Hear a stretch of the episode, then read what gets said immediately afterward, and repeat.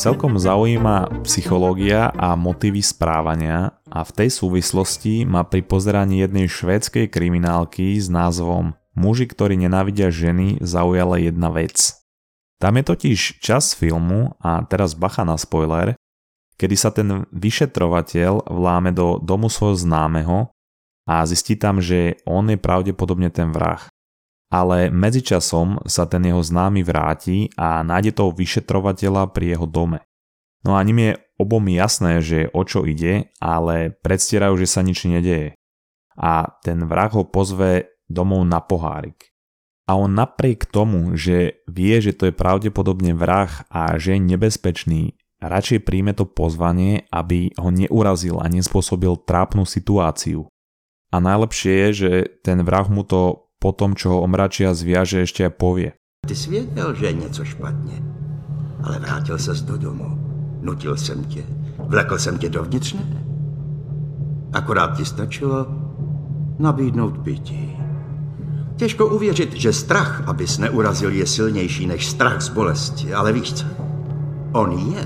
No a začal som sa teda zamýšľať nad tým, že prečo väčšina z nás robí zlé rozhodnutia alebo sa dostaneme do hlúpých situácií len preto, aby sme sa vyhli konfrontácii. No a treba dodať, že neplatí to v každom prípade, pretože môj brat je človek, ktorý by upísal dušu svojho prvorodeného dieťaťa len aby sa vyhol konfliktu alebo konfrontácii. A presný opak je môj otec, ktorý nemá problém sa pohádať s predavačkou kvôli tomu, že mu neuplatnila množstevnú zľavu v hodnote 50 centov. Čiže logicky to není len vec genetiky, ale aj osobnostného typu. No a mňa teda začalo zaujímať, že aký je vzťah medzi ľudskou povahou a náklonosťou ku konfliktu a aký pohľad má na to psychológia.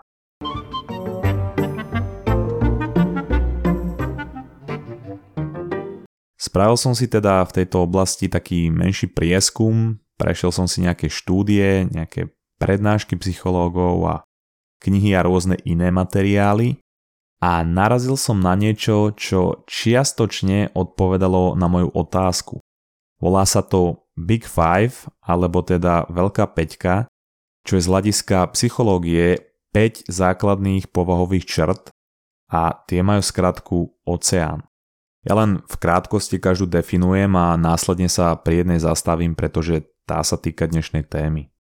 Takže očko je pre openness, čo je otvorenosť k zážitkom a touto povahovou črtou disponujú ľudia, ktorí sú vo všeobecnosti zvedaví na dianie okolo nich a oni radi skúmajú nové veci.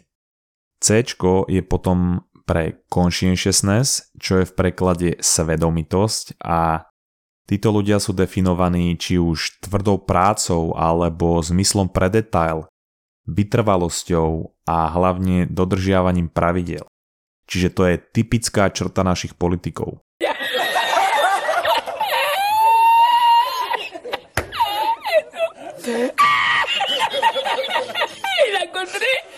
Ečko je pre extrovertnosť a tá vyjadruje mieru, ako je človek priateľský a spoločenský, no a v extrémnych prípadoch až otravný. Teda to aspoň súdim podľa seba. Ďalej Ačko je pre agreeable, čo sa prekladá ako prívetivosť. No a ľudia s touto povahovou črtou sú starostliví a taktiež súcitia a ľahko vychádzajú s inými ľuďmi. Majú ale tendenciu vyhybať sa konfliktom, takže často s ľuďmi súhlasia aj napriek tomu, že si myslia niečo iné a preto často skrývajú, čo si myslia len, aby vychádzali dobre s inými ľuďmi. A hlavne majú problém povedať nie, no a tu sa presne dostávame k podstate. Jediná výnimka, kedy vedia povedať nie, je keď potrebujete požičať peniaze.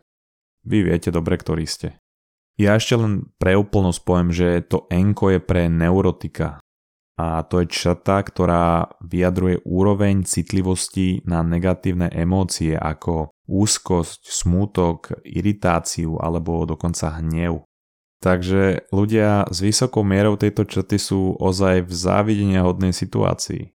Každopádne každý z nás má určitý pomer týchto črt v sebe s tým, že samozrejme niektorých viac a niektorých menej a každá má aj svoje výhody a nevýhody, ale do toho sa púšťať nebudem, pretože v súvislosti s konfrontáciou a konfliktom je relevantná tá črta prívetivosť, pretože ako som hovoril, ľudia s touto črtou majú problém povedať nie a vyhýbajú sa konfliktom. No a keď som si prechádzal tie materiály, tak viacero štúdií z tejto oblasti ukázalo, že ženy majú vo všeobecnosti väčšiu mieru tejto črty ako muži. A to dáva dokonalý zmysel, pretože žena namiesto toho, aby mi povedala priamo, že som nudný a ničomu nepriťahujem, ona ma radšej šupne do friendzónu, čím sa elegantne vyhne konfrontácii a ušetri tie moje city. Aj keď teda neviem, čo je horšie. Nuž, vlastná skúsenosť. Treba ale dodať, že nie je to len prípad žien. Ono je to obrovský problém aj vo vzťahoch, kde sa chceme vyhnúť konfrontácii a prehliadame malé veci, ktoré nám vadia a o ktorých si myslíme, že nestojí za to ich riešiť. Je to síce banálny problém, ktorý by mohol byť vyriešený krátkou a možno trochu nepríjemnou diskusiou, ale ak takýchto malých problémov bude v akomkoľvek vzťahu viac a viac, tak tým, že sa tej konfrontácii budeme vyhýbať, sa v nás bude kumulovať frustrácia. Až dojdeme do bodu, kedy nám bude vadiť každý nádych toho partnera alebo spolubývajúceho povedzme. A to je potom presne to štádium, kedy nám na tom človeku vadia veci ako to, že má na tanieri nepárny počet zemiakov alebo množstvo decibelov, ktoré produkuje pri dýchaní. Ale nie je vždy pravda, že táto frustrácia vyústí rozchodom pretože je úplne bežné, že ľudia radšej zotrvávajú v nefunkčnom vzťahu len preto, že majú strach z konfrontácie počas rozchodu. Pretože tá situácia je príliš nepríjemná.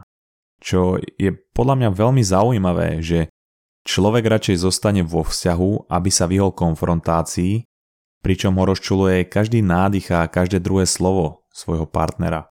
Čo by som prirovnal k tomu príkladu z filmu, čo som hovoril na začiatku, ale tam kvôli strachu z toho, že urazí, by tá postava aspoň umrela hneď, kde v tomto prípade vo vzťahu bude človek umierať vnútorne niekoľko rokov. Toto je skôr taký vyhrotenejší prípad, ale ja som si istý, že v okolí niekoho takého poznáš, alebo si sa v tom aj našiel. A ak nie v tej situácii vo vzťahu, tak v nejakej inej, kde ti strach aj z minimálnej konfrontácie alebo strach z odmietnutia bráni vykonať dokonca aj banálnu činnosť, ako upozorní čašníka, že ti priniesol namiesto dvojitého karamelového frapučína zelený čaj a ty si povieš, že no, aj toto má kofeín, za tú nepríjemnú situáciu mi to nestojí.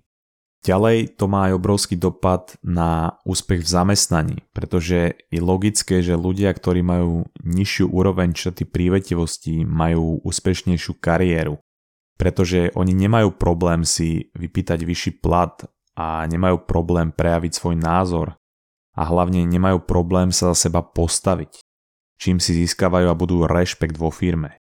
No a na druhej strane pre ľudí s vysokou mierou prívetivosti problém sa postaviť sám za seba. A veľmi často sa stáva, že bývajú zneužívaní druhými ľuďmi, pretože im nevedia povedať nie. No a jedna z najdôležitejších vecí, že pre týchto ľudí je veľký problém aj vyjednávanie. To znamená, že je pre nich nepríjemná aj debata o zvýšení platu. A je pre nich teda oveľa ťažšie dosahovať svoje pracovné ciele, pretože ak chce mať človek úspešnú kariéru, tak musí si prejsť aj nepríjemnými situáciami na hrane konfliktu. A to neplatí len pre prácu, ale aj pre život. Ono sa nedá žiť život vyslovene bez konfliktu, pretože to znamená, že každému len vyhovujeme a ľudia si to všimnú a budú to zneužívať. A teraz, ak vás ľudia často zneužívajú, tak to neznamená, že máte okolo seba hrozných ľudí, ale že ste natoľko prívetiví a natoľko ste sa vyhýbali konfrontácii, že majú pocit, že si ku vám môžu dovoliť všetko. Konfrontácia je totiž braná ako niečo zlé, kvôli čomu nás nebudú mať ľudia radi. Ale fakt je ten, že konfrontácia pri vzťahoch, či už doma alebo na pracovisku, je o nastavovaní si hraníc. Pretože ľudia nás budú skúšať, čo všetko si ku nám môžu dovoliť a to už v každom jednom vzťahu. A tým, ako na jednotlivé situácie budeme reagovať, budú zisťovať, kam až môžu zájsť. Vy si môžete spraviť test veľkej peťky online, čo vám aj odporúčam, pretože sa môžete o sebe veľa dozvedieť.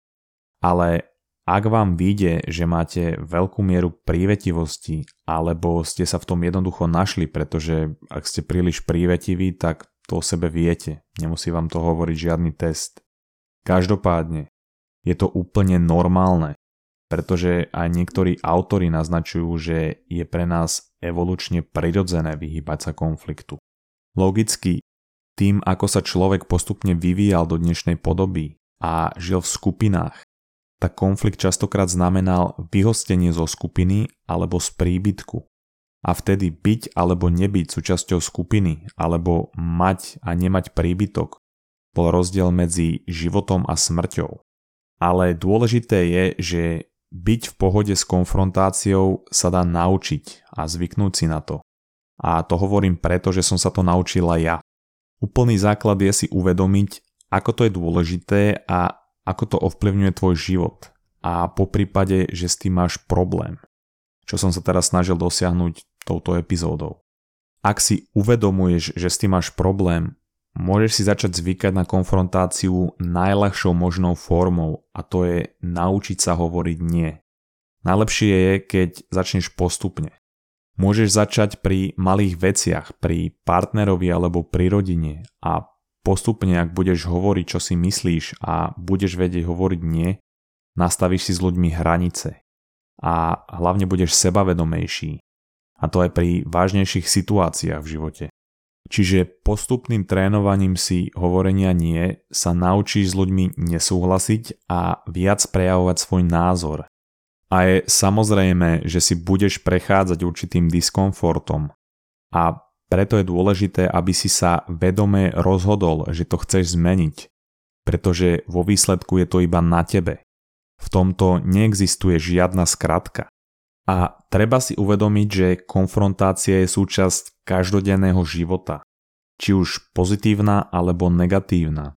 A faktom je, že ak nemáš problém s konfrontáciou, každodenné ľudské interakcie sú oveľa ľahšie a ty si sebavedomejší riešiť bežné problémy života, či už sa jedná o dôležité veci ako povedať nie na sex tvojmu partnerovi alebo partnerke, pretože ideš dôležitú misiu vo World of Warcrafte, až po banality ako vyrokovať si v práci lepšiu zmluvu.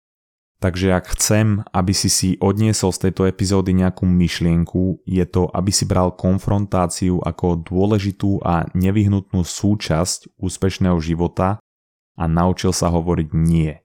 No a to už je pre dnešok všetko. Ak sa ti táto epizóda páčila, tak ju zdieľaj ďalej a daj nám follow. A ďalší dodatočný obsah nájdeš na našom Instagrame Mozgová atletika, No a počujeme sa zase o týždeň. Čaute.